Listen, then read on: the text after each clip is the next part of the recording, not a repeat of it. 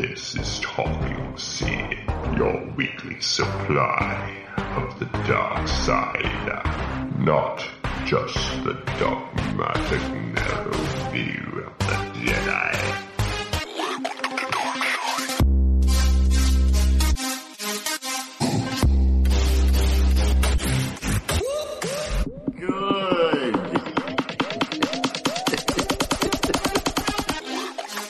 Hello, everybody. My name is Josh Roach. I'm Casey Schreffler. I'm Chad Campbell.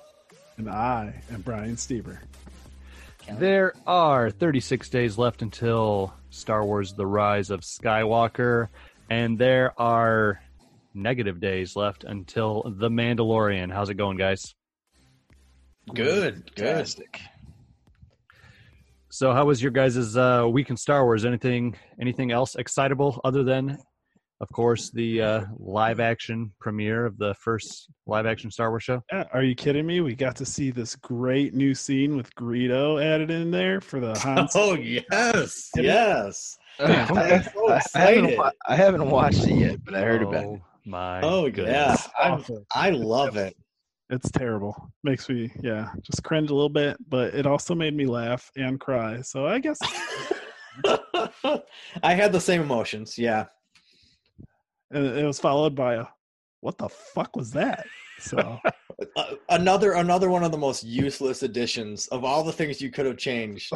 Why? You're making me, you're making me want to watch that right no, now. No, pull it up. It's all, oh, oh, it's it's worth watching. Yeah. Oh, here it is. With me, tell Jabba. Even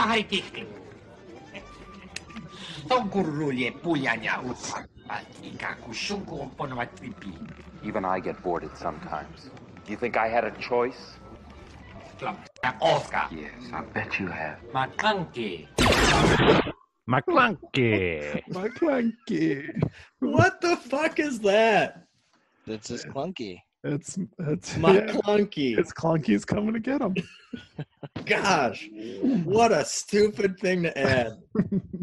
For all the people that are mad that George Lucas left Star Wars, show them this. Show them this. Yeah, because it was George Lucas. Uh, Chad, you and I were talking about this earlier. It sounds like it was George Lucas uh, when they were making the four K scans for when for the, before he three D. Sold. Yep, for the three D releases. Yeah, he made this change. I mean, he sat there, made the change, watched it, and thought, "Yeah, that's that nailed it right there." Like, what? McClunky. Well, this is also the same guy. I mean, I kind of get it. Like, I kind of think, like, I don't know what that word means, I guess, but I would assume it, that it means something along the lines of, like, well, like. This, it this, means, like, I'm going to kill you now, something like yeah, that. Great. So, Here's yeah. what it is. Here's what it yeah. means, guys. Here's what it means, and it's Huttese. Yeah, and didn't, been, and didn't been Sebulba said, say it? Yep, Sebulba said it to Anakin in episode one, and it means this will be the end of you. Good. That's what I like to tell people before I kill them is, yeah, hey, this I'm will gonna be the end of you. I love in Raiders of the Lost Ark when after the guy comes in with his uh, sword, um, he he stops and then says, "Hey, now it's your turn." It's the like shot is like out of place. It looks terrible. It's quicker. It's a quicker like cut than yeah. anything else in the movie. You know what's funny is I met the guy that played Greedo at Comic-Con just this weekend, and I was talking to him, and he hates that Han didn't shoot first. He hates that.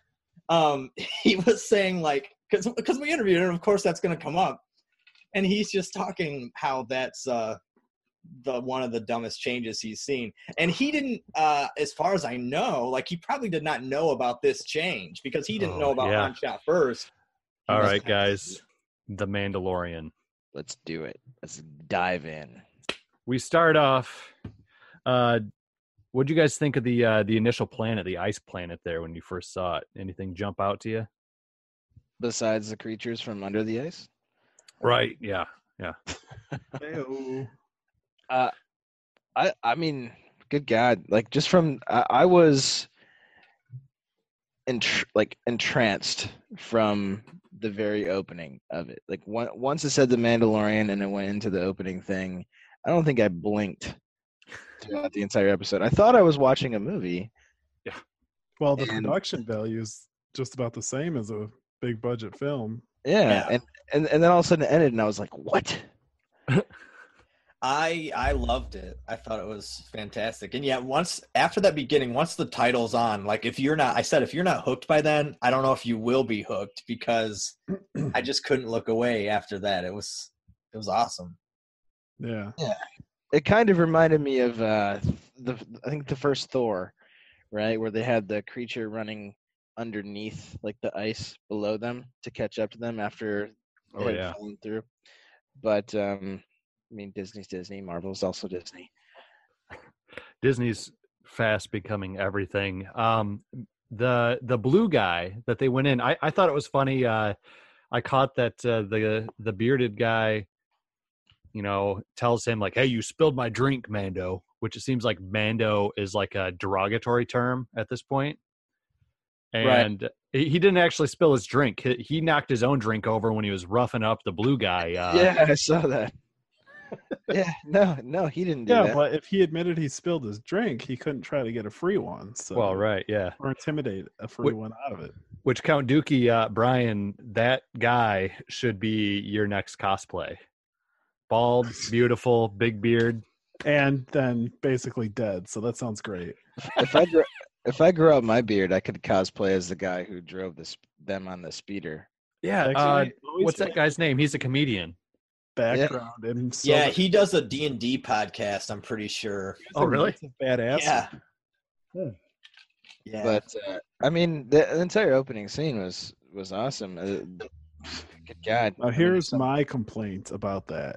Oh, in the what's that Jedi game coming out, the Fallen Order or Fallen something? Order yep yeah Friday. Allow any sort of decapitations or limbs flying off, because you know it's Disney and only robots can lose their parts to a lightsaber. And then you got this opening scene where a guy gets cut in half by a door. Come yeah. on. Well, it wasn't a lightsaber, though, to be oh, honest. It's okay, a door. So if we walk around with giant doors, we can cut people.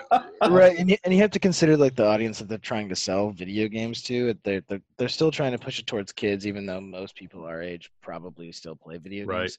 Yeah, right. So they're, they're trying to get that E for everyone rating instead of the T for teen rating. Hey, everyone can watch arms fall off. It's if you don't put blood in it, it's fine. I mean, hey, Star every, Wars is for twelve year olds, right? And uh right every other movie well pretty much had a some sort of limb getting chopped off. So yeah. do we think that kids are more or less dis- desensitized in this day and age than they were in the seventies and oh, eighties? I mean look yeah. at look at all the Disney movies from the past where they now have to put like cultural warnings on before you watch yep. it. So, oh yeah on Disney Plus I noticed that, and most you know the beginning of Star most of Star Wars it says uh depicts uh tobacco use or something, like depictions of tobacco use is a warning at the beginning of a lot of the movies. Well yeah here in California we have something called Prop sixty-five. Uh there's signs everywhere, every parking garage, everything that uh, warns you that the chemicals in this area may w- lead to cancer.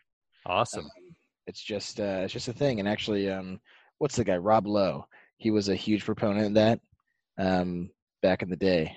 But mm-hmm. uh, I, I, going back to the blue guy, I will say that he was my least favorite part of the episode. He was the only thing that made it feel like T V. Um, See, I really enjoyed him, actually. I thought he was really funny. I it, I, I liked him. I liked him. See, I, thought, I, I I didn't I didn't hate him or anything. I I kind of enjoyed the character and his awkwardness. Just, I don't know. I, I didn't hate it at all. I, I mean, I didn't hate it, but I'm saying that that was the one thing that took it to T V for me, as opposed to the rest of it and the entire beginning making it seem like a movie. The, right. His his presence and his acting, although it was good, made it seem more like a Farscape episode, right? Than, than well, a movie. Kind of very. It was almost. What do you guys think of like? Okay, Brian, the big bald guy with the uh, with the beard, was uh, speaking Huttese, and then you got the alien blue guy speaking like the Queen's English. Right. Well, I mean, you got to assume that most bounty hunters and criminals are speaking Huttese because they're the crime lords. You got to speak the language to do the business, and English, right. obviously, because that's the most universally spoken language. Because just cause America has has Narshadab has Narshadab been established in in universe yet? Yet, like I believe in, so. I believe so. Yes.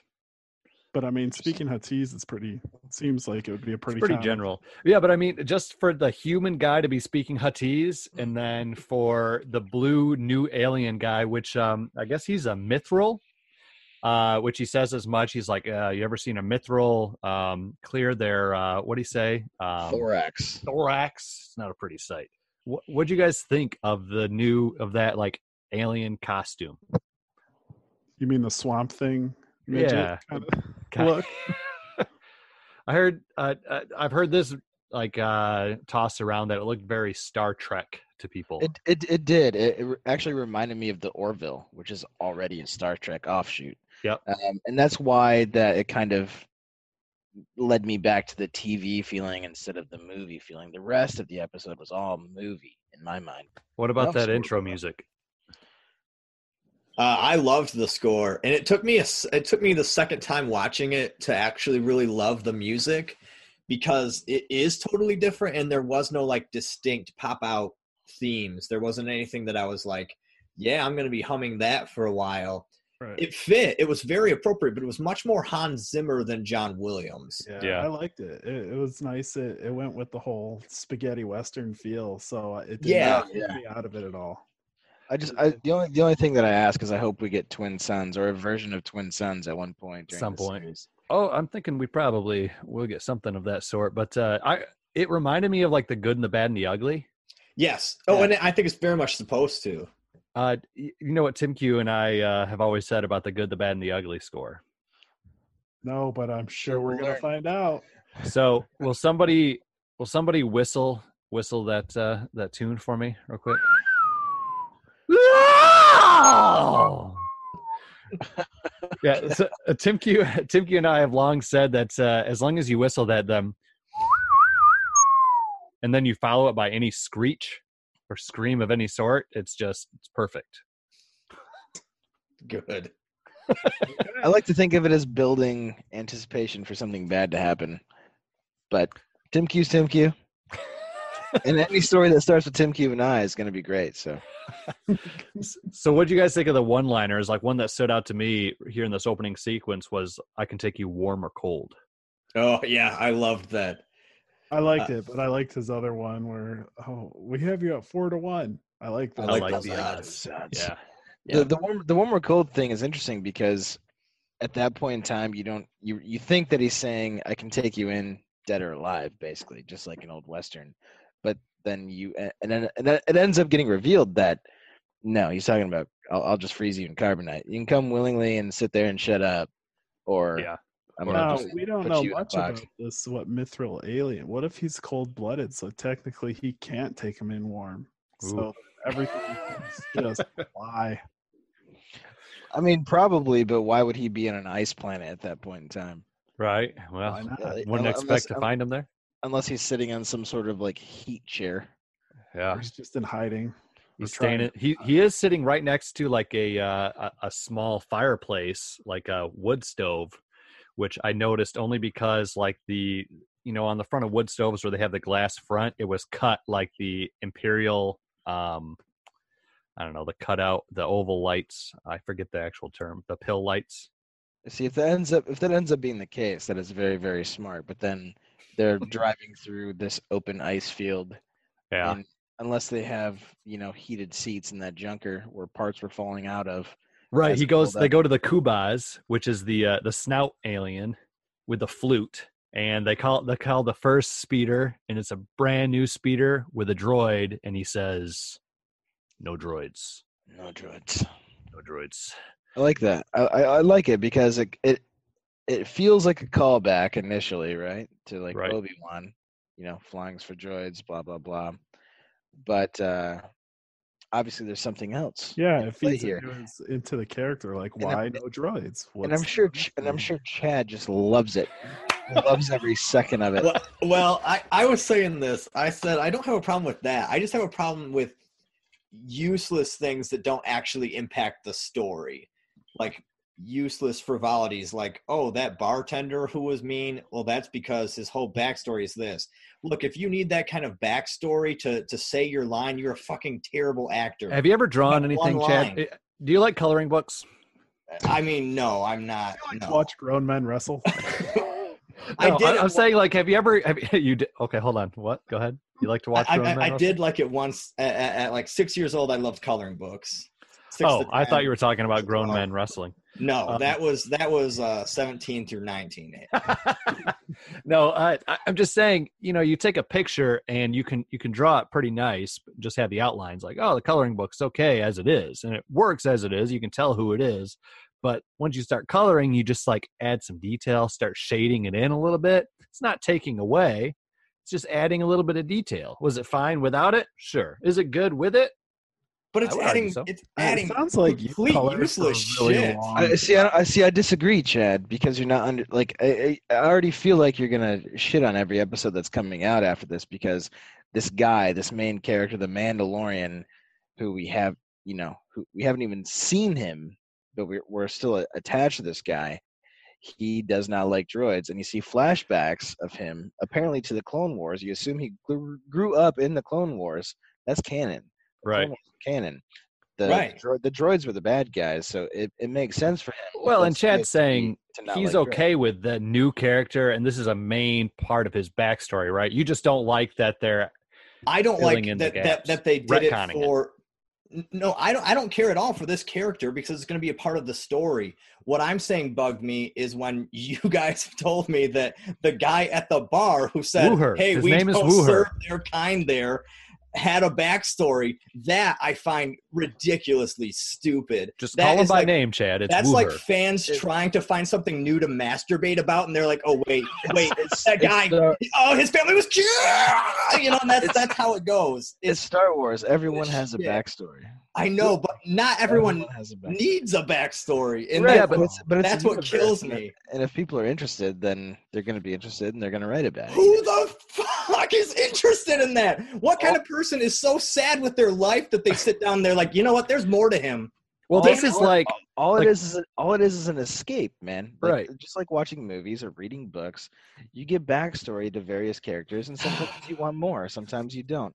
Like, who gives a shit about the the fucking shoe you lost when you were seven? Somebody might, dude. Like, if yeah, someone somebody... if this was the, if this was the Star Wars universe and people were watching it, someone might care about you and what yeah. you did in the past. Well, and that's what uh, Dominic's uh, our guest from. Uh, last last episode who's uh featured uh, fleetingly in this episode. I talked to him about it, and he said he is he hasn't even watched the episode yet. He is holding his breath until the twenty-second, which is the third episode, because he knows that's the one he's hoping to actually get some screen time on. Yeah, I you know I, lo- I went back and looked. I couldn't find him. Was I he, saw him a couple was times. Was he in this one? I yes. didn't see him at all. He's I in the background for, in two shops um in the cantina with Grief. I, I okay, went, I, I went back and watched. I couldn't find him. I'll yeah, find I'm, some screen I'm, grabs I'm for you on this one. I just could not. I tried to look for him, but yeah, I did not I, see that character. I, I, I went back with the specific intention just to find him, and I and I couldn't do it.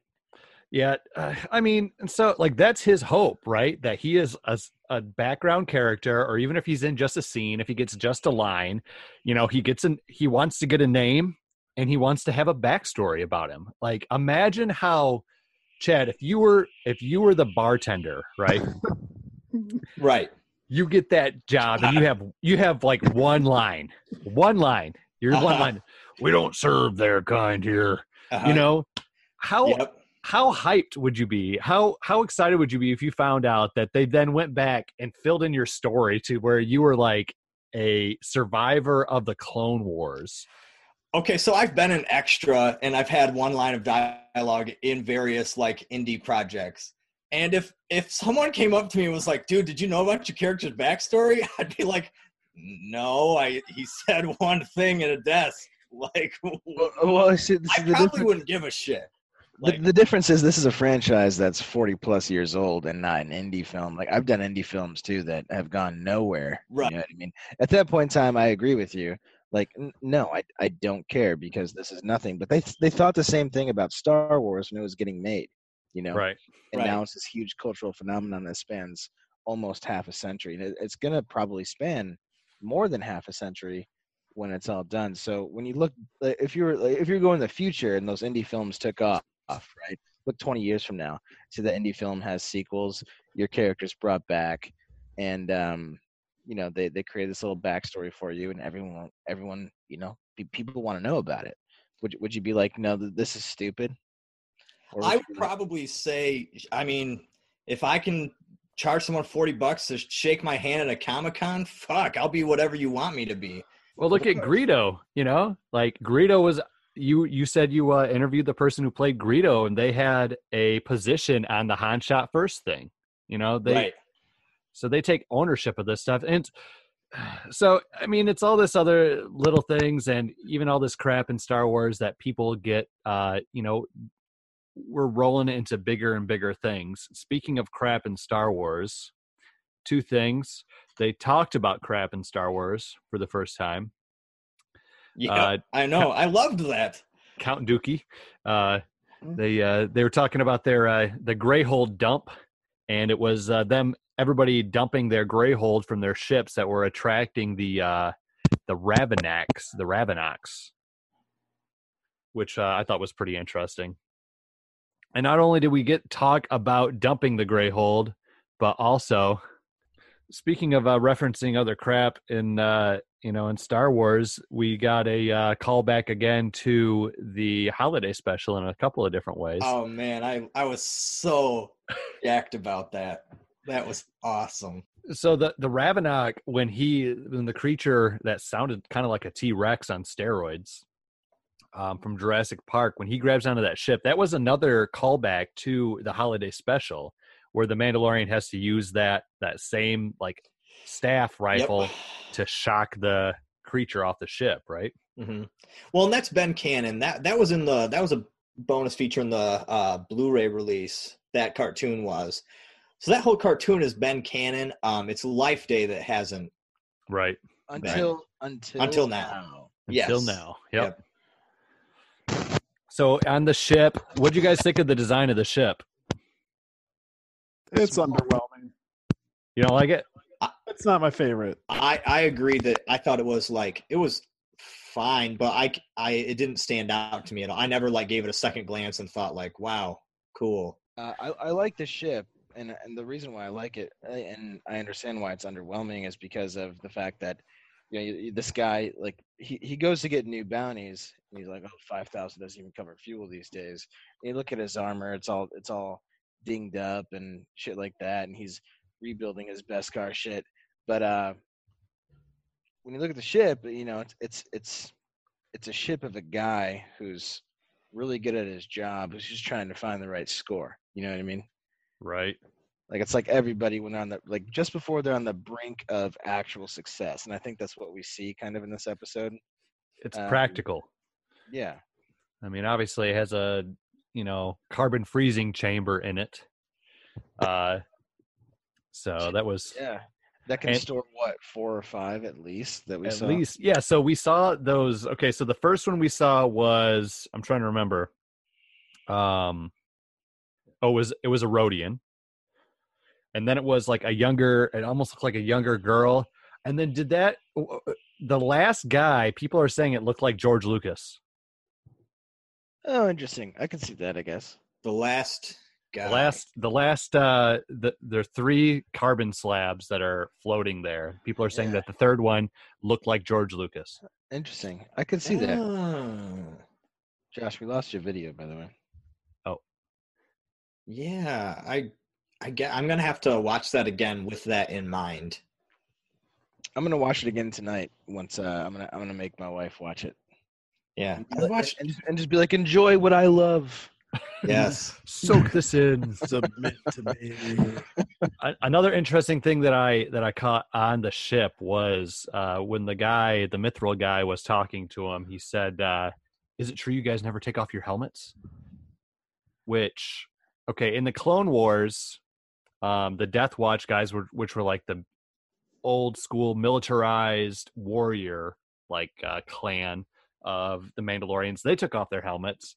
The, um, you know, the, the, the Duchess and her people, which were like pacifists, they never wore helmets, but you now look at, you look at KOTOR, I think Candrus Ordo, right? He didn't mm-hmm. wear a helmet. Yep, he took off his helmet, but now it seems that like they keep their helmets on. Like we see several Mandalorians later in this episode, they all had helmets on. They all kept their helmets on. Well, yeah, they're that... also like not relaxed in their home chilling either. They're all basically right. doing their jobs, working and such. They're I, their I, uniform. I, it's part of what they do. Yeah, I, I doubt he sleeps in it. Well, I mean, he's probably not. I'll sit in, in private. Just oh, this helmet's so sweet. I'm never taking this bitch off. But there was there's one thing on this list here, too, is uh the vac tube. Yes. Like, yeah. Bathrooms we, in Star Wars. We we assume that bathrooms obviously exist because people have to do their business, but uh, we have never seen a toilet. Well, no. This is the second canon we toilet, like, right? Yeah. Wait, second canon toilet? If you count Galaxy's Edge. Well, Galaxy's Edge has several toilets, so this might be like the fiftieth canon toilet. Well, I'm saying like the first appearance of a canon, because supposedly Galaxy's Edge is canon, yeah. and uh, that period. So there, there are toilets there, or freshers is what they we used to call them in the old expanded universe, but now uh, Re- refresher, yeah. Well, just yeah, the I think they just called it the fresher. And it, hmm, I think it's, Brian, that can be the refresher. Yeah, I have no idea what Star Wars toilet lore is. oh, then we go to the uh, the volcanic, like the planet. It almost looked like it was like volcanic, spewing out like uh, molten ash. They don't tell us what any of these planets are. Like, there's no mention of planet names. Right. There's That's no true. Title card. It could still I mean, come in though. When you go back and look, like it looks like a vol, just like basically it's like a volcano has come out and it's still like smoking, and they've cut the town, like that main strip of town, out of this volcanic rock. But uh, so Imperial credits they still spend. He tries to he, like it, it looks like he's got a chip on his shoulder about the Empire. He doesn't want to accept Imperial credits. He even takes half um, the payment in calamari flan, which is, I, I, I'm wondering who came up with that name for money. Yeah, I'm gonna guess a great dessert and it's delicious. I'm gonna guess either Dave Filoni or uh or John Favreau. That's my guess. Like, I'm not sure I, w- I would want a flan made by a calamari. It's like a cow pie. It's a weird, a f- weird combo. I would love a flan made by my Mexican wife, but uh, when it comes to well, what about fl- what about a flan soup made by? Uh, Uh, Carl Weathers there. I, I, I think I think they could have chosen a better currency for that, to be honest. Like yeah, I, have, well. I have I have calamari flan. Good God, everyone knows what flan is. Not in the Star Wars universe, evidently. Man, call it something else, please. That that was an, I guess that's another pickle that I have with this. I loved every minute of it, but when you say calamari flan, I was just, I shook my head and I was like, what? It does sound like that's something that they excrete. Well, maybe no. Uh, never know. I mean, because we. I mean, yeah. We. I mean, I guess. I guess we call it like the American dollar. You know what I mean? Yeah. Like, what's a dollar? But uh, and I know they're mon. We, we call them Mon-Cals for short. But I think uh, I think there there could have been a better term for the denomination of the currency. Dave, worse than McClunky. The flan. The flan, Dave. The, the Cal- calamari flan, because calamari is a thing that exists here and flan's a thing that exists here, and when you say calamari flan, your brain pictures yummy is no, it's not pleasant. It's not what the fuck you, it's not what the fuck you put on the table, I tell you that. And one thing that I really appreciate about this is that I think like eighty to ninety percent of the trailer footage that we saw oh yeah it's from this episode was in this first episode, so yeah. yeah. Now I'm even more excited as to what we're gonna see coming in the in the future. And I'll bet you, like the next episode or two, um, I, I I'm willing to bet like all the footage we've seen have been from the first three episodes. Uh, yeah, I think that would make sense. Yeah, so well, yeah, I mean with the the cliffhanger ending or that bombshell of an ending of this episode, how much can you truly yeah. show a trailer to without giving a lot away?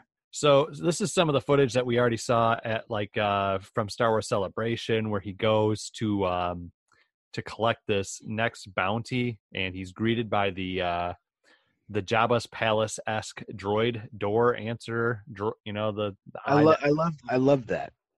Oh yeah. It made it feel old school. Like that. That felt really good to me. This whole, uh, just the way this is all shot, the way it's paced, just is like just shouts original trilogy to me. Um, the next thing that I noticed was uh, um, the Imperial guy. What's his name? The old Werner guy. Herzog? Yeah, Werner. Yeah, Werner Herzog. Werner Herzog. I don't Casey, know the character's name if they even the said client. it.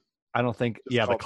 client. Yeah, this is what uh, Fernandez, Mark Fernandez from the Collider uh, uh, YouTube channel said. He's a big Star Wars Galaxies fan. He's like, this isn't a slight, but I feel like this is Star Wars Galaxies, the television show. You know what? And that pleases me. I, that game needs to be redone in some sort of way. Oh yeah. Uh, the next thing I noticed was the uh, the glass, the guy with the uh, the glasses. Um, his name was Doctor Pershing. So first live action glasses in Star Wars. Yeah. So I don't, I don't know if they're, uh, can you guys see the picture on my screen? I guess I've never thought about that with, with the glasses. Yeah, How so interesting. Can you guys see him on my screen here? Yes. Okay. Yeah. So I don't know if they're like, they, they're shaded. So I don't know if they're more just sunglasses. He's trying to be like John Lennon of the Star Wars universe or. Yeah, that's it for sure. Now, uh, he's offered payment in Beskar, which uh, we're told be good to get it back in the hands of the Mandos. Uh, Beskar was uh, mentioned at the beginning of the episode. Uh, the the big bald guy was asking, kind of making fun. I, I caught like it was like very disrespectful, like uh, to the Mandalorian, like, oh, is that real Beskar? And scratches his armor before he, you know, gets taken out. Um And he offers, uh, Werner Herzog offers the Mandalorian, if you were to complete this job, uh, Comptono of Beskar, which um, a Comptono is the canon name for the ice cream maker that Wilrow Hood runs around in with. You know, the running of the Wilrow Hood at Celebration and such. Interesting. And we know from John Favreau's Instagram that there is that uh, a Comptono, that ice cream maker, was on set of The Mandalorian. Interesting. You know, and I do think that, yeah, the guy was being condescending to him in the bar, but uh, I think that, th- that this is probably so far out from spaces, which is why uh, he didn't take the other bounty jobs. five thousand doesn't even cover fuel. So you assume he's traveling large distances, right? Um, and he's here at this random place, and yeah, I, I don't. I, I do think it was condescending because I don't think a lot of people understand what the Mandalorians maybe were if they were so far away. Maybe they heard some stories and stuff like that, but all they probably know is that they were taken over. You know what I mean? Where mm-hmm. the Ugnaught, Ugnaughty, um. he's heard stories of the Mandalorians, but he's never met one. And I mean, obviously the Mythrol guy from the beginning, he he's heard stories about him. He's like, oh, I've heard you guys never take off your helmets. I've heard, you know, everybody's heard stories. It's kind of like, almost like the Jedi, like they're well known uh, everywhere he goes. He's, you know, the Mandalorian. He doesn't need to announce what he is, where he is. Like they are a known quantity in the galaxy. Yeah, well, and he also, I don't think he can, because just when he went to take the Beskar to the, uh, you know, the, the armor. blacksmith or armor yep. smith, um, she had said something along, like, have you revealed your crest yet? You know what I mean? Oh, yeah, your signet. Has your signet been revealed? Your signet, yeah, which I assume is more like, a, which is technically like a crest. crest. But, uh, you know, which, which might dictate which clan he belongs to or whatever. But, uh, yeah, I mean, it's... I think that's going to be very important in the next few episodes as well. All right. So in talking about that, when he goes down there, it's it's shown that uh, somebody's pointing out that there he walks past several other Mandalorians, including a couple Mandalorian kids also wearing helmets. Yeah. And with that, Brighton, people are saying that that is a very similar color scheme to Uh, Boba Fett. Uh, I don't think it's Boba Fett. It's not Boba Fett. It, I mean, it does a, it's a similar color scheme. It even has the dent. Does it?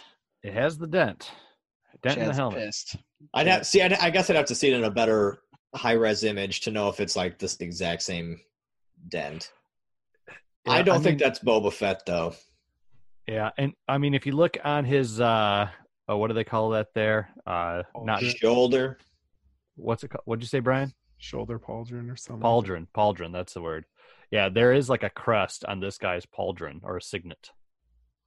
Um, but yeah, that whole conversation, that might be one of the like the best little spots in the in this first episodes, because you get uh you get the flashbacks, right, of him as a kid. He says he was a foundling. He's like donating his access to foundlings, like displaced other Mandalorians. Yeah. And yeah, so I, just this whole thing is very telling for Mandalorian culture at this point in time. Mm-hmm. Yeah, it seems like it's a hard knock life for them. Yeah, and they mentioned the a great purge, and they the say Jedi purge. Well, so that's, I mean, we when you say purge in Star Wars, you automatically go to Jedi purge. I don't think they're.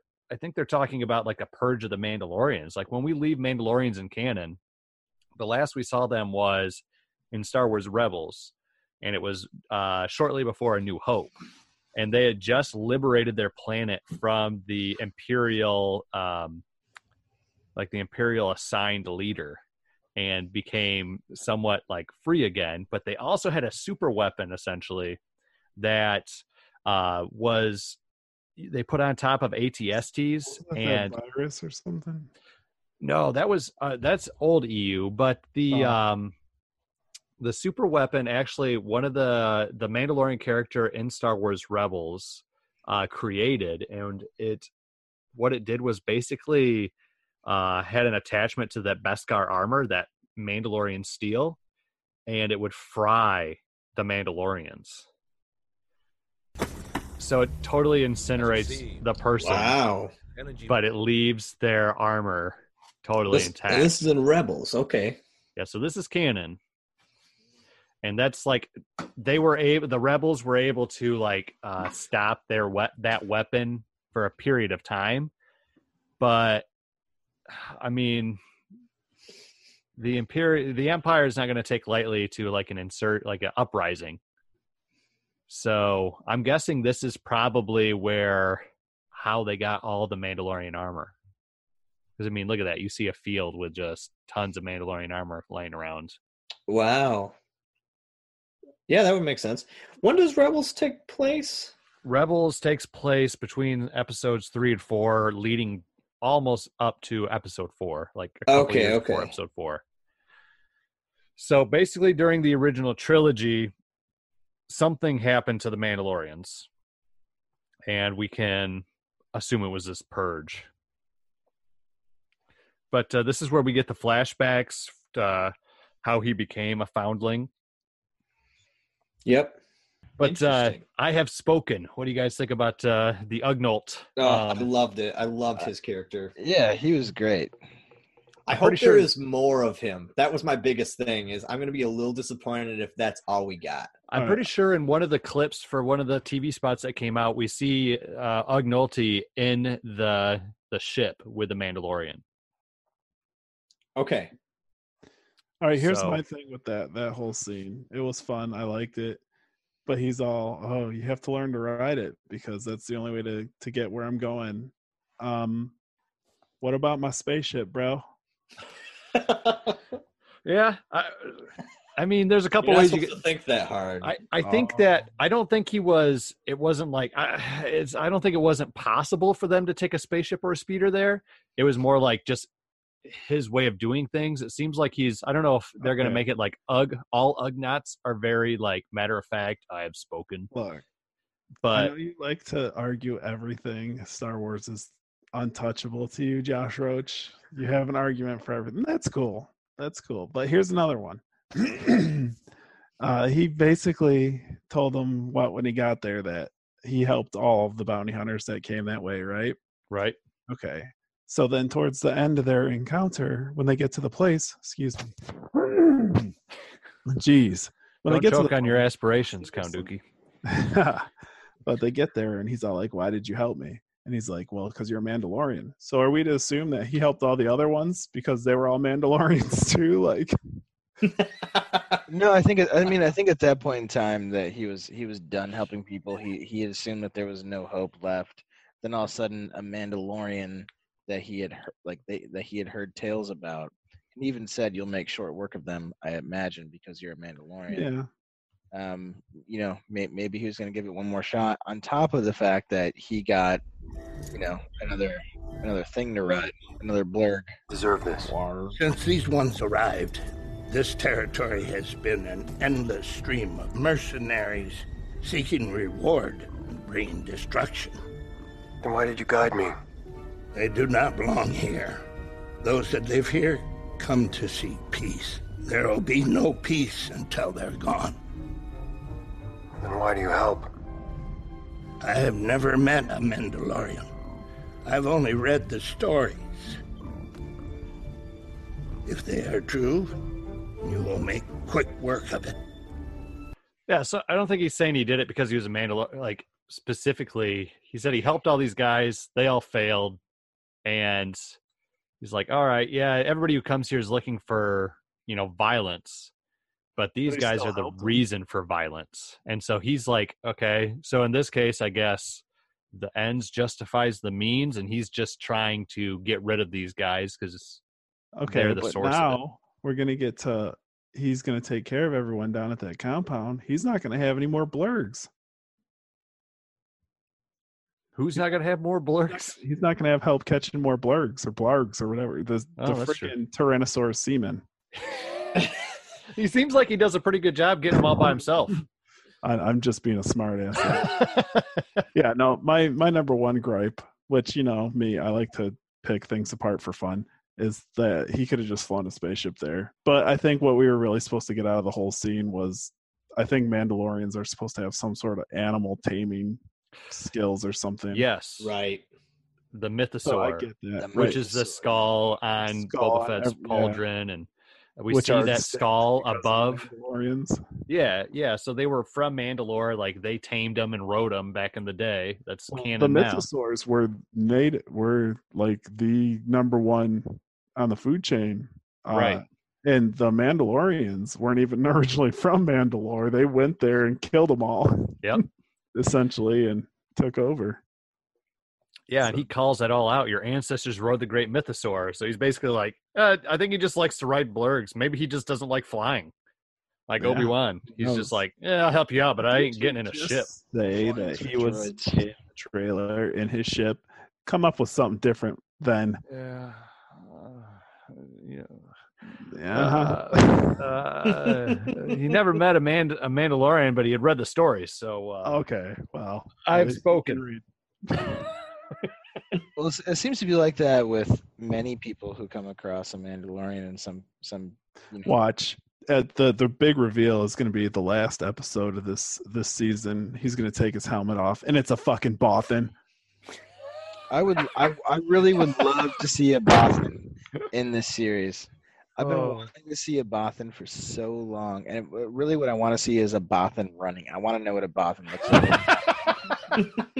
A Bothan running? I imagine yeah. it would look something like James McAvoy in, what's that, Split oh, movie? Oh, or, Split. Yeah, yeah. No, nice. There you go. I recently watched How Glass. About James McAvoy in Chronicles of Narnia? Oh, I, yeah. A little more I, like I just, that. I just want to, I want to see, I want to know if a Bothan is a biped or if they're a quadruped, and if it's a biped when they're just like casual, but if they're running trying to steal the Death Star information, that's what I want to see. I want to see one with the Death Star information in their mouth, and them running like a greyhound. That's all I've wanted to see for like ten years. Mm. If I see that, I can die a happy man. And the Kowakian monkey lizards that were in cages and being fried. Oh, yeah. That's and the door eyeball guard. Oh, yeah. And even like the gong droids, just like little things in passing that automatically transport you to. It's just that Star Wars visual language. Right, but it's. I think it's. I think it's something that can bring in new fans and also keep old fans. You know what I mean? Like, oh, we see all these references. We know what they're talking about and things like that. Right. Yeah. Um, and I liked that. So I think that's something that's been missing from the new, from the sequel movies, is our classic aliens. Like, you see Twi'leks in all of the original, tri- you know, a lot of the original trilogy. You see, uh, like, the Niktos. You see, you know, we don't see any Bothans, but, you know, you see. I know none of those words. That's you, don't, you don't know Twi'lek? The word Bothans? I know Bothans, but. You don't know Twi'lek. Niktos and Twi'lets, I don't understand. Not not Twi'lets, Twi'leks. Twi'leks, not Twi'leks. Twi'leks. Josh is Josh is using a hard eye. They're Twi'leks. They're twi. There can be Twi'leks or Twi'leks, either one. Twi'leks are the are the. That's racist. Primarily females with the the horn tails. They're Lekku. The, the Lekku. Yeah, the, yeah. the Lekku. The, oh. the green the green girl who was dropped. Like Bib Fortuna. Exotic dancers. The, yeah. oh, oh, oh, okay. There you go. The exotic it, dancers. That's all you had to say. Yeah. If, if, if, if Bib Fortuna, well, I mean, the word Bib, Jedi ones that probably wouldn't take too kindly is their kind being known for exotic dancing. But hey, yeah. Well, I mean, if, if sure. Bib Fortuna, there's is, a lot of blondes that would feel the same too. But tough, you know. if, if Bib Fortuna is a Twi'lek, I don't blame them for straying outside of their species. Yeah. He, oh, look at those head knobs, man. That's. Mm. Uh, we know yeah. we were talking a few episodes ago about how all like Twi'leks use uh have like a head uh covering. He doesn't, man. He's just whipping it around. I don't around. think they can My make people. one that big. It's Lekku. It's like, yeah. I look at the that, this Bib Fortuna is a Twi'lek who has like contracted genital warts on his head in a massive scale.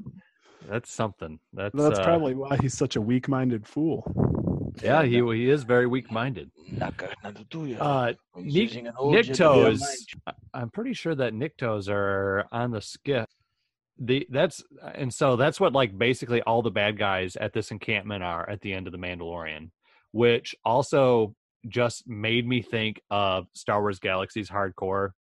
You go, you get a mission. You have to go find an encampment. And just like scanning the encampment from afar, and you're like, okay, oh, it's a whole bunch of Niktos, or it's a whole bunch of Twi'leks. It's usually just, it was usually just like a cluster of one species.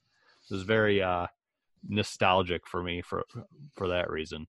No, so what did you? I mean, what did you guys think of this last sequence and the intro of I G eleven? Okay, it was awesome watching I G eleven tear shit up, and then also. If you think about it, these are what the good guys, right? Because they're trying to do a bounty for the Empire at this point. So you assume that the guards around Baby Yoda are possibly Actually the good guys. Oh. Yeah, so that, that's what I was thinking. Then it goes to show you that even the good guys fucking suck at firing guns. This is this is true. Like they all. Well, suck. I mean. I, I, I kind of disagree because I G took a lot of hits. That's took true. And, and The Mandalorian, didn't he get hit at least once? He did once? a couple of times. I think, yeah, yeah. I think at least once. I, IG, he got, he got hit, hit once, too. And then he got hit like three times in a row with the, the minigun. And all that fire in between, he just kind of stood there like, ha, ha, ha, ha, ha. Well, he's... He's really thin. He's spinning back and forth. All right, that's cool, Mister Nothing is wrong in Star Wars. No, uh, so definitely, like you know, and that. But, I mean, that's not even just Star Wars. That's a very yeah, it's, I it's mean, plot I, armor is what it is. And one thing that's that still frustrates me about this is when they get there and they get to uh, the Baby Yoda, as you'd said. Right. Um, it's obviously not Yoda, but well, uh, it's Yaddle and Yoda's child. Well, Yaddle, I don't yada. think is yada, yada, even, yada. I don't even think Yaddle is canon anymore. Oh, Yaddle's oh, definitely canon. First movie, she's one hundred percent canon. She can't right, not be canon. I, I don't think you can actually spot her in like the recuts and stuff you can. like that. She's there. Okay. And then well, she's not anymore. That that, that means, yeah, regardless, uh, I G and the Mandalorian get up there, and the I G droid has a very different directive than the Mandalorian was given. So I wonder if it came from a different person. Yeah, because I thought it was uh, yeah. alive and yeah. alive only, and then he's like, "Well, I have to kill it." So yeah, yeah but and then if, that, that confused me because obviously, like uh, Werner Herzog's character said, "You know, we'll we'll pay you a smaller fee if it's if there's proof of death," but they very clearly want them alive. Well, so okay, here's here's kind of what I took from that. Like Werner Herzog, he's saying, and then he goes into his whole monologue, like, uh, you know, bounty hunter hunting is a complicated profession. Profession, so eh, if it has to die, you know, okay, that's fine. It appears that Doctor Pershing from The Mandalorian has the same insignia as the Camino cloners. Hmm. Wow, makes you wonder about that ending again, right? He's very, I mean, they're trying to get that, the asset, the baby. So do we think that, because it seemed that they were working for the same guild, right? Like I mean, there's like, so many guilds. Who well, knows? They're both like, oh, I'm part of the guild too. He well, presents the, himself like, hey, I'm in the guild. Yeah, the, the, the bounty there's hunter guild main, is a thing. There's one yeah. main guild, and there's a ton of like small guilds or small factions within the guilds. So. Right, like there's River Souls, there's the I, N W A. There's... I just think I just think that there's another source that for the bounty. Yeah, that that gave the droid the information that it needed to go down because the droid obviously wants this thing dead. Herzog's character wanted him alive, and then all of a sudden, this droid doesn't. Um, and it, it, it, dead was fine, but they had a very clear opportunity to take it alive, and the droid was like, no. Do you dead. think it's a possibility that uh, Herzog was hedging his bets, like he was just saving face in front of the doctor who very adamantly wanted him alive, Herzog not so much, that he's it's like, possible. okay, I'll it's, just it's, hire a different bounty hunter. And it's possible, but I bet there's multiple people that were on this. No, yeah. What are the odds that it's not even a baby Yoda? What if it's a baby Jabba creature? What if it's a baby... That's what they look like when they're young. Hey, they might have baby eyes. And then it's at year one hundred that they go one way or the other. yeah, so let's talk about that, okay? fifty years old. Timeline, I brought that up. Yeah, so throw that out, Brian. Okay, so, uh, you know, when I was watching it, I was doing some quick... I don't know how well it adds up, but... This is technically, what, nine, ten years after Yavin, the Battle of Yavin. Right. The baby Yoda's fifty. Right. So born forty years before the Battle of Yavin, and like forty-one something or other. Also, also within that year would be Anakin Skywalker. Yin and Yang, perhaps? Yeah, it'd be Anakin Skywalker. So oh, they were essentially Anakin and this were both... They're brothers. Conceived. What if it's like twins, and this is the leftover? This is the uh, mind blown. Danny DeVito. Yeah, this is, to this is the last Arnold thing. Schwarzenegger. No, I'm not saying they're twins. I'm this just... is the last thing the Emperor knocked up. No, it's, or there's another possibility is that they're trying to get Baby Yoda for the Emperors to possess or whatever to come back. Ooh. Oh. I want. I want to say I didn't know that Yaddle was a thing. I find that to be a hilarious name. I hope this child's name is Yiddle, so we can have Yoda, Yaddle, and Yiddle because that sounds awesome. Well, what about Yada or oh, uh, Yada is or Yodel? Too. Yodel. Okay, I, the other, uh, I got a non-canon Jedi Master Yoda creature. That Vandar was, from yeah. the Old Republic. Yeah. See, do, uh, Count Count Dooku. Uh, you brought up a point that I think is probably. Potentially valid uh, for for the Emperor because they did bring up uh, Empire credits early on, and then when he meets Werner Hor- Herzog or Herzog, Herzog, Herzog can never remember that guy's name. Good God, um, he was surrounded by what looked like dilapidated stormtroopers. Well, he had a giant Imperial like Flavor Flav medallion on. Yeah, so yes, the the flavor yeah, flavor of Star Wars. I, I'm on I'm on Count Dooku's side here. I think that the Emperor wants this child, or at least its D N A for yeah, maybe like, for cloning. What are the odds that I mean, most of the episodes, besides what one, are coming out before the movie, right? Yes, like, that's the last one.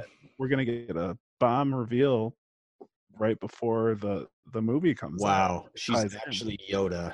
Wait, what? She's actually Yoda? Are you just reading up how they got the Yaddle puppet?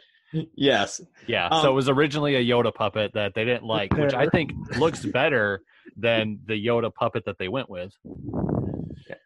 Okay, um, so I gotta get going. This has been a real fucking McClunky of a night. Well, hey, Chad, what's your uh, hit us with your uh, what your theory is that, like, off the top of your head, like, it's a baby Yoda, fifty years old. We see here that uh, Doctor Per- Pershing, like, he's seems to have the Kaminoan emblem worn by all clones, so he might be connected to cloning. What do you think? I think that it's very possible this is a clone of Yoda or an attempted clone of some kind that uh, could have the Emperor behind it in some way. Um, however, I don't think that this character, um, Doctor Pershing, I don't necessarily think that he wants to, like, kill it or do anything bad with it necessarily, um, because he seemed to definitely want it alive, and he was very insistent on that. Um, So I so I don't know. It'll be interesting to see what happens. Hmm. Yeah, because I mean, because this is only the third Yoda-esque character in canon, right? That, that I can remember, right? So uh, they're obviously rare. Well, what what really, um, what you have to look at is this is the third canon, the fourth if you count the non-canon. All together, every single one of them, minus what we know about Baby Yoda, are super high midichlorian count Force users. Yeah, I mean, okay, so it used to be thought, like, people said, like, maybe Yoda was a will. You heard about the Journal of the Wills, the Guardians of the Wills. Um, people used to, you know, that was like a major theory back in the day. This could be a Yoda clone. We have a clone, like a guy that linked to cloning. I don't think so. I think that'd be a stupid way to go. I think Yoda and Yaddle got together. Is that a thing? Can they? Were they even alive at the same time? See, that's just it. Yeah, we, they're know. both sitting but on the council I in episode one. It would be cool if it was a clone fucking alien. Like, why does it have to be a clone just because it's Star Wars? I would love to I deeper yeah. into Yoda's heritage. Here's the thing. Like, people, like, how much have we actually gotten clones? We've had Jango Fett clone for the Clone Army. I mean, yeah, we had an entire millions of them right there. Clones. That's so, I mean, a lot. Cloning is a known quantity. It's a known factor in the Star Wars universe, but it really doesn't show up as often as you think it would. You think you'd be getting some, like, island-like stuff. Is it a known but, quantity but, or but, a clone but, quantity? Here's but another you argument. You wouldn't expect Yoda or or Yaddle to go and get or themselves cloned. Well, so, what like, if it wasn't Yoda's, or Yoda didn't know about it? Like, what if the Emperor had him cloned? And obviously they're wanting to study this mysterious okay. this here's guy's wanting argument. to study him. Here's a good argument against why I don't think it would be a clone, because look at the the Clone Army. What it took them twelve years to get them to adult stage or whatever. This baby is aging according to the actual species. Like, why wouldn't they speed up its aging process to get it to where they want it to be? I mean, maybe it's entirely possible that it's it's a child of Yoda, I guess. But uh, I... all right. So in old canon, I don't know if it is in canon now, but Kaida Mundi, the Conehead Jedi Master. Yes, we know. Yes, he was. Uh, he was uh, like his species was endangered, and so he was allowed to father children because his species was dwindling. Now that's the Star so Wars special he, I want to see is Yoda. He fucked Yoda. Yoda. Well, so I mean, my point is, like, if we've only ever seen Good this you know, feels. two Yoda and Yaddle, like, would they be allowed to make baby Yodels? Come in, I am. Mm. Show me your dark side, Yaddle. Okay, on that note, I really do have to go. Uh, so I want to wish everyone a happy McClunky Life Day. McClunky you. Chad. I have spoken. That's McClunky. That's it. All right. See you guys. See, see you, Chad. Later. Okay. So what what are your what's your thought then uh, on Baby Yoda? Uh, what like what I was saying is uh, sorry, uh, child woke up so. She, she says she says she doesn't want it. She, she doesn't want a baby Yoda. But uh, what I think is, it, you know, it's entirely possible that it could be a, a child of Yoda, and it's entirely if the species is endangered, and who knows where they are, what planet they're on. It's possible that there are more out there somewhere And like we had talked about earlier, that, that these people were in charge of keeping the child safe. And like Count Dooku said, I'm on I'm on his side about, yeah, the, the Empire wants wants this. Maybe it's one of Palpatine's uh, contingency plans. Yeah, that, that he had. Um, just like we saw at the end of Battlefront two, things like that. Um, so it's it's hard to say. It's hard to draw conclusions, and every conclusion sounds just as dumb and plausible as the last. So who, who knows what's going to exactly happen? I, I I think it would make sense. I mean, you know, to, to tie in everything. Yeah, this is this this could be a child of Yoda. But it also makes the exact same sense that this is part of Yoda's race, and like was what was brought up earlier, that every one of them that we have seen has They're been force sensitive. Yeah. Uh, you know, it's kind of like the Night Sister type thing. You know what I mean? Um, maybe their race is kind of like that, and they just they're naturally gifted uh, with their mm. long life. They can learn to harness whatever midichlorians they have. Maybe they're just creations of the Force. Right? Yeah. I mean, who, if they're the wills, if they are in fact the wills, which are like arbiters of the Force almost. Yeah, and and and you would have to imagine like the last shot is the Mandalorian reaching out his finger for the, you know, baby Yoda as we're calling it right now to to reach out and grab it. You would have had to think that after him growing up in the Clone Wars, that he had had to have heard of Yoda, right, at some point in time. And then sees this and, and know and kind of knows what Yoda looks like through stories, just like people had heard stories of the Mandalorians. I'm I'm sure there's stories of Jedi and and especially stories of Yoda.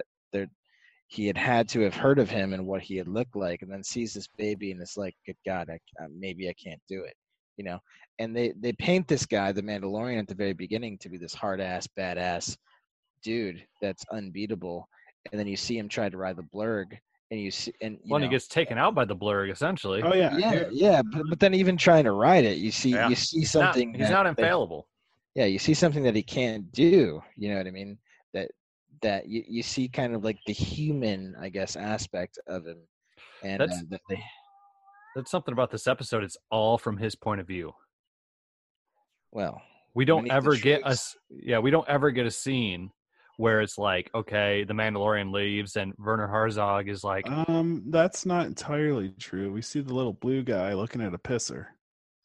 But... Uh, yeah, but, but he's like watching him the whole time, essentially. Yeah, no, like he, he's dead. Like as soon as as soon as the guy's wandering around to, and he finds the carbonite chambers or whatever, the, the carbonite frozen previous bounties, he, he sees... He, as soon as he turns around, the he's there. Like the Mandalorian's probably watching him on a security camera the whole time. But I mean, other than that, like it's all from his point of view. Once we're introduced to the, you know, we see the Mandalorian at the beginning. He's outside the bar, and then we get a, a you know, a couple seconds inside the bar before he walks in. But the, okay, what I wanted to talk to you guys about is potentially how this really throws a big curveball to what we've always thought of Yoda. So if Yoda's nine hundred years old, and this baby is fifty years old and still a baby. Like, what does that make Yoda? Is Yoda just like middle-aged? Did he not really die old? Like, well, like, no, I mean, he was walking with a cane, you know what I mean? And he was nine hundred. Uh, early onset. Species, uh, different species have different aging rates. Like, yeah, but I mean, dog, think about it. nine hundred really wouldn't be that old if that infant was only fifty still. fifty is old as you know, balls, but it's still an infant. So do they like have one period of puberty where like fifty years is really three hundred? Like, yeah, I think I think that's probably the case, to be honest, because hmm. Yoda, Yoda was an older gentleman, and he was he was walking around. He used the Force to hop and skip and whatever. But right. uh, you know, I think it's probably a a species related thing. Like once they hit a certain age, they age rapidly for a while. Just like, you know, just like dogs do, like they're they're adults by the time they're a year old. But for the first, you know, two because or three months, I mean, think about it. If this baby, we'll just assume in human years, one human year is fifty Yoda years, right? Okay. According to this baby timeline, right? Assuming, you know, that would make Yoda eighteen at death. Hmm. Because you know, that's nine hundred. And he also well, said, when I, I've trained Jedi, doesn't he say he trained Jedi for eight hundred years? Right. And he's nine hundred when he dies. Yeah. So maybe, maybe they, they grew up fast. Maybe, and here's just a theory about space and travel and stuff like that. Maybe this planet that uh, the Mandalorian's on, or, or wherever they, they kept, they kept this baby Yoda up until the point that it got there, was in a spot that didn't age as fast as the rest of the universe. Like they kept you know? Baby Yoda on a, a light speed ship for yes. some years or something. All right. What about the possibility that he's been in like cryo freeze or carbon freeze? That, or that, that is super plausible. That makes more sense the to baby? me than what I just said. Like what I had brought up yeah, from the baby. Was like I, I Interstellar. I don't know. I I think that the baby has not been frozen at all. I think that would be too much of a risk to put wow. a very valuable asset in carbon like that. Like Han Solo, who gives a shit if he dies? Well, uh, maybe not even carbon, but like well, cryo I mean, freezing would be different than carbon freezing. It's more... Well, I mean, Han, Han Solo proved that carbonite could keep them alive, which is why the Mandalorian's well, been I using mean, it yeah, to deliver all the bounties alive. You know what I mean? But they talked about there's a huge risk factor when they were yeah. freezing Han Solo that if he dies, well, I'm well, they mean, said specifically that, that this chamber, it was a crude chamber. Mm-hmm. And it could have been one of the first times, and this takes place obviously after that. And like, and like I said, you see the Mandalorian with alive bounties in cryostasis. What is the purpose of freezing a Yoda baby? Like, what would be the purpose? To, I don't know. To, to keep him alive until he's needed. Yeah. Probably. That's what I would think. I mean, there's probably another prophecy we haven't heard yet. I mean, the thing's just based on their lifespan is going to be alive when he's needed compared to anyone that's raising him. yeah. So like, so potentially in episode nine, we see a little Yoda like figure. I mean, maybe, maybe it's easier to transport and get through customs and whatever you have to get through. If you come through with something in cryostasis, as opposed that's to that's something we've never really checked out is the, the customs in Star Wars. Starports. Well, I mean, well, we got there, back there, tubes there, now. There, there was there was there was that in Solo. Well, that's when, true. When yeah. they left when yeah. they left Corellia, you know, they yeah. had to go through. Uh, so either, I mean, I think that I think that would be the easiest fix because, like you're saying, Brian. That makes Yoda like eighteen years old. Unless there's like some huge jump at, I even said like, what if they're like a uh, a Pokemon and once they reach like a certain point, yeah, they level think, up. Yeah, I think that's got to be the case. Like once they hit, hit, once they hit puberty, dude, it's like they skip like three hundred years. Like just like he said. Like that's the only thing that makes sense to me is like you, you, it, you it has to be, and you grow like crazy. I mean, Yoda had the, the maturity and the mindset of a nine hundred year old, not of an eighteen year old, you know, in dog years Yoda creature. It's mm. it it has to be like once it hits three or one hundred fifty, like instead of one to fifty, the ratio just skyrockets as far as everything else, the anatomy. Who knows? It's something we're probably never gonna know. It's just it's interesting. I think well, they have to. I mean, so it's kind of so if you look at it like as like the human anatomy, right? If you look at every other animal besides apes, for the most part, um, as soon as they're born, within a few minutes they're walking. You look at giraffes, right. You look at deer, things like that, horses. Um, hmm. The things that take the longest to care for typically are more powerful in terms of brain power. Maybe in this case, force power. So hmm. maybe you have to take care of the child for longer, but they end up growing faster later on, and at that point in time they greater potential yeah they, they're the potential in terms of maybe just brain power, maybe the force is extrapolated because of just their you know their anatomy. Yeah, i'm, I'm just I'm, i am hoping that we we do get to dive into the whole species or whatever the hell Yoda is as a whole. Like that's why I'm hoping it's not a clone. I'm hoping there's some sort of backstory and more than, well, we got some cells from that time that Palpatine was uh, throwing senator seats at Yoda. I don't know. Well, it would have been before that, right? It would be pre-episode one. Well, I just threw that out there. I wasn't... I'm pretty I mean, sure you're right, because there's uh, somebody else had posted, I think it was Mike Pappas from uh, Rogue One was asking, and somebody had put up, um, I think Haas Burkhart, who's known as the Star Wars Beard of Knowledge, said that um, Darth Vader would have been forty-five at the time of his death. Boom. And this is five years after Return of the Jedi. I see years. That just makes a way more interesting story too than a clone is like, here's the the light rises to meet the darkness all over again. We've come full circle. And what if this Yoda is the darkness though? I, I mean, it if very Anakin well could was be, supposed because, to be the light. Well, supposed to be the light means he wasn't, is what you're saying. So that would be two darknesses, and then okay, then we have to have a two real, negatives. Really fucking awesome positive, I guess. Yeah, and, and ray. One, thing, one, one ray thing, of light. We'll talk about too that I want to bring up real quick is the fact that I G eleven kept trying to self-destruct and said he could not be captured, and the Mandalorian just shot him in the head, leaving him there. Presumably, we haven't seen I the next episode. I don't think we've seen the the last of him. To be to be honest, now, you bring up so a good either. point though, Casey. Like he said, like uh, my. I can't remember the terminology. Manufacturer, used. My manufacturer, or the people like who sent me, or whatever protocol yeah. says that I cannot be captured. I must self-destruct. Um, yeah, I, I don't think we've seen the last of I G eleven in this. I think I mean, that may, maybe that's why we get I G. Maybe I G eighty-eight is the same I G eleven. Maybe they just keep transferring memory.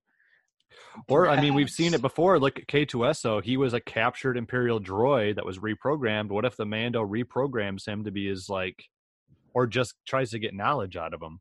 It, it could. It definitely could happen. It's just that they spent so much time building saying, him up. Self-destruct. I have to self-destruct. Oh yeah. Blah blah what blah. If, uh... And then he just gets shot in the head, and he's down.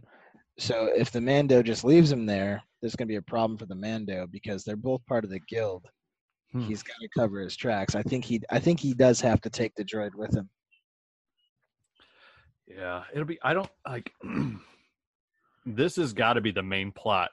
We've not known anything really about the plot of The Mandalorian. We've just know that it's about a Mandalorian, and they showed us him shooting a bunch of stuff. Now, I mean, it's been toted about a lot that the Mandalorian is going to touch on the formation of the First Order. And now we have Baby Yoda. So I think, like, once you introduce Baby Yoda, like, you know how pissed everybody's going to be? I, myself, will be if, like, he just takes Baby Yoda and that's, like, the last we see of Baby Yoda. No. I think the odds of that happening are. It's got no, I, I, very low. Very low. They wouldn't have, they, they wouldn't just have this here as, like, a, as, like, a thing.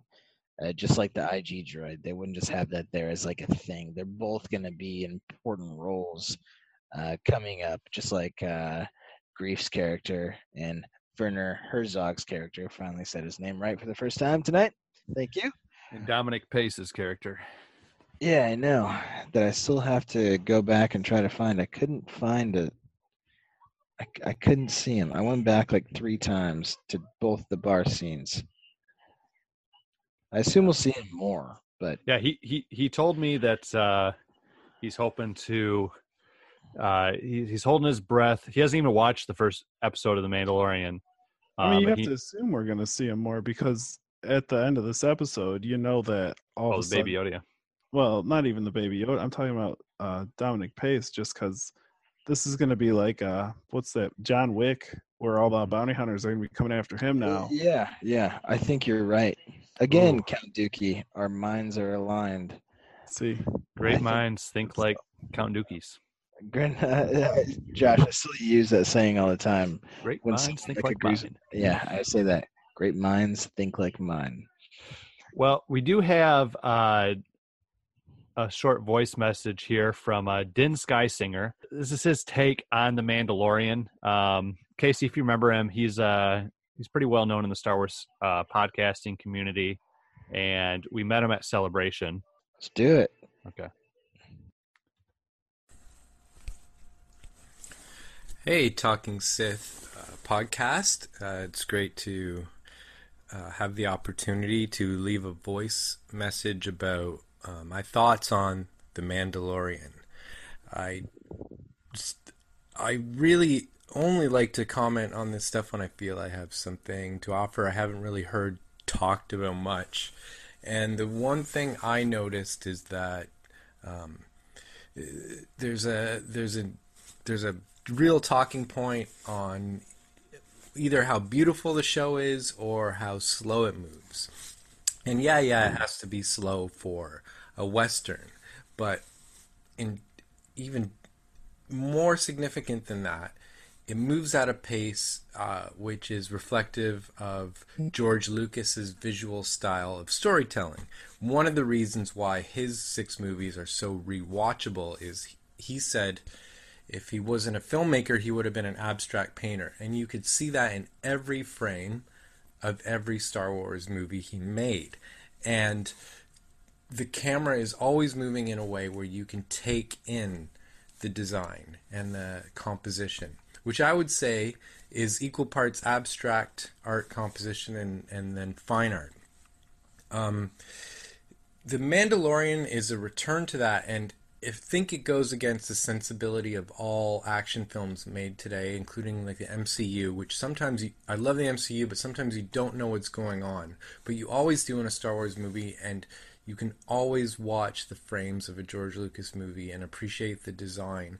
And apparently, audiences today wouldn't like, the thinking is, they wouldn't like slow-moving shots or um, a sci-fi fantasy. But this show, I think, is proving that if something is well-designed and well-made, it doesn't matter how um, slow it moves, because you won't be able to resist watching. You'll be sucked in like a, like a tractor beam, like the Carillion Corvette into a Star Destroyer. Star Destroyer. Um, I think we're going to see more of people talking about how much they rewatch the show. I just watched the episode for a fourth or fifth time. I can't stop. And I really feel like this is all Dave Filoni as Lucas's Padawan, who's also a visual artist, who understood this about his master. The new movies have been okay at this, but a lot of the times the shots move too fast. Like uh, the design may be there in The Force Awakens, um, maybe not quite to the Mandalorian level, but if you think of the TIE fight, um, the X-Wing and TIE fighter sh- shot on Takodona, where the, the X-Wing's just flying and buzzing around the air in circles, that's not a design that sucks you in. That's not a shot that sucks you in to appreciate the compositional elements. Anyway, you could pause this show frame by frame and see what I mean, but in actuality, you don't have to pause. The shots are paced just perfectly that you can take everything in. Uh, try watching it again with that in mind. Uh, the only thing I have to say is uh, I think there's a magic combo here with Filoni and Favreau, and uh, I've seen a picture of George Lucas on set helping out, um, like sitting down and chilling. It looks like he's really involved. I feel like even though The Last Jedi has been my favorite Star Wars thing so far, I feel like there's a true magic and a true mythological future in this show. So thanks for having me on. You can find my music. Uh, the handle is F one oh five music everywhere. So yeah, the, the first thing I want to tackle about that, I guess, is the slow burn. You look at some of the best shows in recent history, it all had a slow burn. The biggest one that I can, that is recently talked about is Breaking Bad with the El Camino release. Yep. It's a slow burn, but it certainly draws you in and it keeps you excited looking forward to the next episodes. John Favreau had even said that uh, he wanted this to kind of mirror the serials of the past, which left a huge cliffhanger at the end, just like Lost did, just like Breaking Bad did. So I think that this is going to, I hope we get several seasons of this. I hope we get five, six, seven, eight seasons of this, because the slow burn theory works, and as long as it's entertaining, it's it's going to be successful. Instagram today, greetings from the set of The Mandalorian Season two, John Favreau. Yeah, um, good God. Uh, it's it's it's absolutely insane. And also, to go back to it, John Favreau did do an interview saying that um, he would love to do another holiday special. Oh yeah, which I, which I think is why he's trying to slowly introduce Life Day into this. Let me bring but, um, this back again. Yeah, but I, I do agree with what he said too in terms of composition and, and the, the overall look. uh, this does harken back to the O T a lot, which is what yep. a lot of people love. They love the look and they love the feel. It's it's very, very important. And well, and it should. It's that time period, right? It's five years after Return of the Jedi. It should look and feel like that time period. Maybe slightly different. We get that in just like little things like, you know, the the stormtroopers aren't as, you know, uh, spiff and sheen as they oh, should good be. God, I loved the way they looked. It was fantastic. Yeah, they look like they've been through hell, which they ha- like those that are still wearing that armor have been. Yeah, I mean, it could even be stolen armor. Who knows? Right. You know what I mean? Yeah. But holy moly. Um, and I think what, I said what, it earlier, like it just feels like the original trilogy. Just the way it's, it's shot. It's, it's even darker than that too, which makes it fantastic. Well, it's like a natural progression, right? If you come through a war and then it on the other end, it's, you know, it's, some would say peace, but in these outer regions, it's more just chaos. It's going to be darker. Yeah, I love it. It's, it's, you know, it's kind of what I want out of Star Wars because, yeah. you know, the, what, one, two, and three, and even the more recent movies, you know, they get a little silly and campy and you know, it's enjoyable. But yeah. this, this right here, this is, this is what I've been waiting for. Oh yeah, I think this is what I, I think this is going to be the the thing that brings all Star Wars fans together. Whether you like one trilogy or the other, or you like one movie and don't and you hate the other one, I think this is going to be something that brings everything together. And, and to harken back, kind of what he talked about with Dave Filoni, I think Dave Filoni has a very good pulse oh, yeah. on the Star Wars universe. Um, and previously, that was all animated, but he is very, very good at story. And uh, I would love to see, uh, like, uh, you know, they, they had the Rian Johnson trilogy that's still kind of in flux. D B Weiss exited. Give I would Dave love, Filoni. I would love a Dave Filoni trilogy. I think that he would do magic with it. And it, even if he needed a hand with some of the live action aspects, after watching the first episode, I don't think he does. Yeah, uh, I think I think he's I think he's good to go. Yeah, he learned at the feet, like like Din was saying, he is George Lucas's Padawan, and it's very cool to see, you know, the Padawan's becoming the master now, and he's carrying that torch on. And like he said uh, about, I mean, we mentioned this earlier, like the shots last just long enough for you to like look like, oh, that is, I think that is a, you know, a battle droid arm. You know, oh, I, you know, that is a Mandal, you know, more Mandalorians back there. That is the mythosaur skull. It's everything like hovers and lasts just long enough for you to take things in. And that's what the fun of watching, especially the original trilogy and even episodes one, two, and three. There's, you know, like we were talking about earlier, if you shift the camera just slightly over to the side, you know, you can get just as interesting of a story or from these side story from these side characters as you can from the main characters. I think that's right. the magic uh, of Star Wars. I watched the episode just before coming on the podcast. It's been a very busy week. And uh, I, I, to summarize everything, I loved it. I, I loved every second of it. And most of it felt like a movie. Yeah. And I, I'm looking forward to next week. Not even next week, it's man. Friday. Friday. Good God, two days. Friday um, is yeah. episode two. All right, Casey. Well, uh, tell the people where they can follow you. You can follow me at C Schreffler on Instagram, Casey Schreffler on Facebook. Um, I have a little company called Centertainment, or if you look up Film Guy, F I L M G Y E, you can find out more about me and what I do. But uh, I this is this is just a passion project, and I, I love talking about Star Wars with my friends. Count Dooku, where can the people follow ye? Uh, you know, you can just look up Brian Steber on Facebook, or if you have a personal little fetish for dog shit, you can, you know, research my company, the Kalamazoo Poo Crew, of course, in Kalamazoo. So, I mean, yeah, there's that too. Gotta expand that. I'm in L A, bro. Come on. All right, so now there's a new branch run by Casey Schreffler over there, and we can figure this out. There's, there's a ton of rich people out here that need help picking up their shit. All right, so now we're gonna overcharge you if you live out in L A. So that's great. And talk to my boy Casey. He'll get you hooked up with free yard. All right, guys, and I am Josh Roach. We are the Talking Sith. You can follow us at all social media platforms at Talking Sith Pod. Let us know what you thought of The Mandalorian, what your theories on Baby Yoda are, clone, or frozen in stasis, cryogenically frozen. Uh, uh, Benjamin Button, uh, Yoda. Who knows? Uh, well, if he was Benjamin Button, he'd been born old. That was that was stupid. Well, this is maybe maybe he's maybe they just Stop figured he'd, he'd, he'd have been they, born. He'd have been uh, born Yoda age, and then gradually turned into what he is now.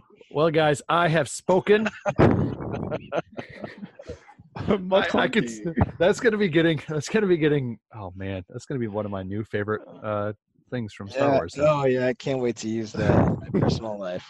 Yeah, it's either gonna it's gonna be very funny or get us in a lot of trouble. And uh, most of the time, of... most of the times I'm the boss until uh, until it comes to the wife. Well, yeah, I'll try, that's, I'll, that's try exactly I'll try them both. That's when you I'll, drop the "I have spoken" and insert the McClunky. This will be the end of you. Oh man, I, I was just going to say Star Wars coming up right around the corner, but guys, like we said, there's Star Wars like pretty much weekly from now until yeah, it's, it's it's literally right around every single corner. Oh man, and it's and, not stopping until. Not Until I'm in Michigan, where it culminates in the Skywalker finale. And so we'll be able to watch the penultimate episode of this season together that night, and then get up, have Saga Day, and go see episode nine. That's going to be insane. Then get two hours of sleep and go to work the next day. Awesome. Well. Wow. And with that, we will leave you with Din's song from F one oh five titled Desert Planet. You can find the link to the YouTube video in the description of this episode. May the Force be with you. And you. Always. You put prints on the desert plain. Have blown away, only you remain. I want oh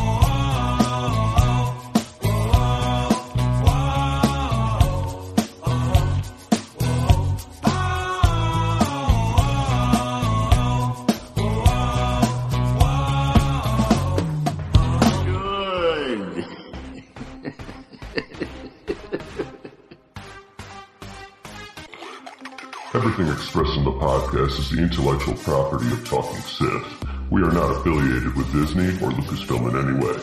Star Wars is their property. We just like to talk about it.